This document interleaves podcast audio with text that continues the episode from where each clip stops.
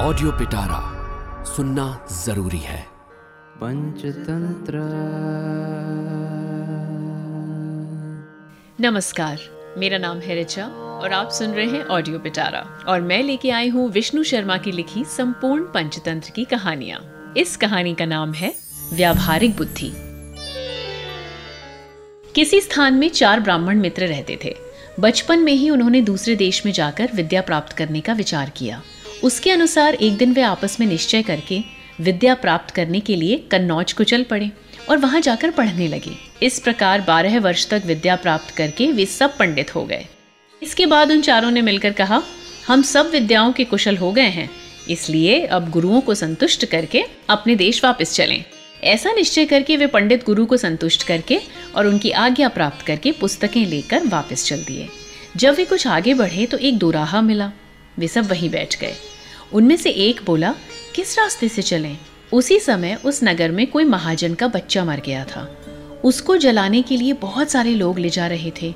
उन चारों में से एक पंडित ने पुस्तक खोलकर कहा, जिस रास्ते से बहुत सारे लोग जा रहे हों, वही सही रास्ता है। इसलिए हम इन्हीं महाजनों के रास्ते से जाएँ। वे पंडित जब महाजन के साथ रास्ते में जाने लगे तो उन्होंने शमशान में एक गधा खड़ा देखा। तब दूसरे ने पुस्तक खोलकर देखा उत्सव, व्यसन, अकाल, शत्रु संकट, राजद्वार और शमशान में जो उपस्थित हो, वही बंधु होता है। अहो, ये हमारा बंधु है। तब कोई उसके गले लगने लगा और कोई उसके पैर धोने लगा। तभी जैसे ही उन पंडितों ने दूसरी दिशा की ओर देखा तो उन्हें एक ऊँट दिखाई पड़ा। उन्होंने कहा, ये क्या है? तब तीसरे ने पुस्तक खोलकर कहा, धर्म की गति तेज होती है, इसलिए ये धर्म है। चौथे ने कहा, अपने इष्ट को धर्म के साथ मिला देना चाहिए। उसके अनुसार उन्होंने गधे को ऊँट की गर्दन में बाँध दिया। ये बात किसी ने जाकर धोबी को सुनाई। जब वो धोबी उन मूर्ख पंडितों को मारने आया तो वे सब भाग गए। जब वे कुछ दूर आगे बढ़े तो उन्हें एक नदी मिली।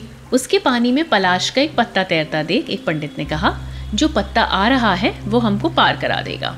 ऐसा कहकर वो उस पत्ते के ऊपर कूद पड़ा।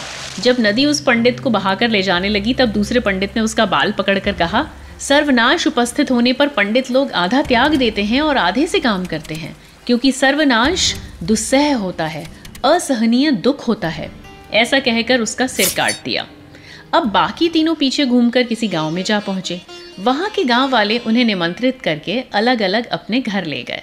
जब एक गाँव वाले ने घी शक्कर से बनी सेवाई उसे खाने को दी, तब विचार करके उस पंडित ने कहा कि दीर्घ सूत्री नष्ट हो जाता है। ऐसा कह और भोजन त्याग कर वो चल दिया। दूसरे गाँव वाले ने विशेष मिठाई दी।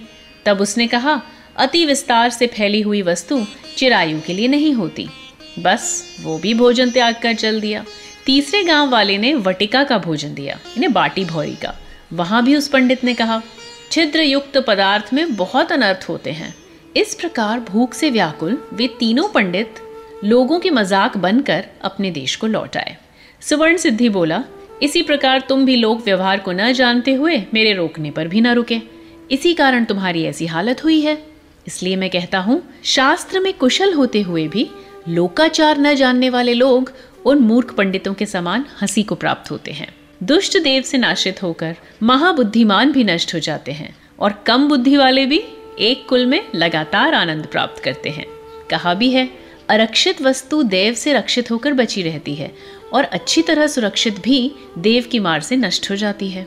जंगल में त्यागा हुआ अनाथ बालक भी ज़िंदा रह जाता है और बहुत कोशिश करने पर भी घर में ज़िंदा नहीं बच पाता। और ये शतबुद्धि सिर पर है और सहस्त्र बुद्धि लटकता हुआ जा रहा है। हे भद्र, मैं एक बुद्धि हूँ, इसलिए निर्मल जल में क्रीड़ा कर रहा हूँ। सुवर्ण सिद्धि बोला, ये कैसे? चक्रधर कहने लगा पंचतंत्र।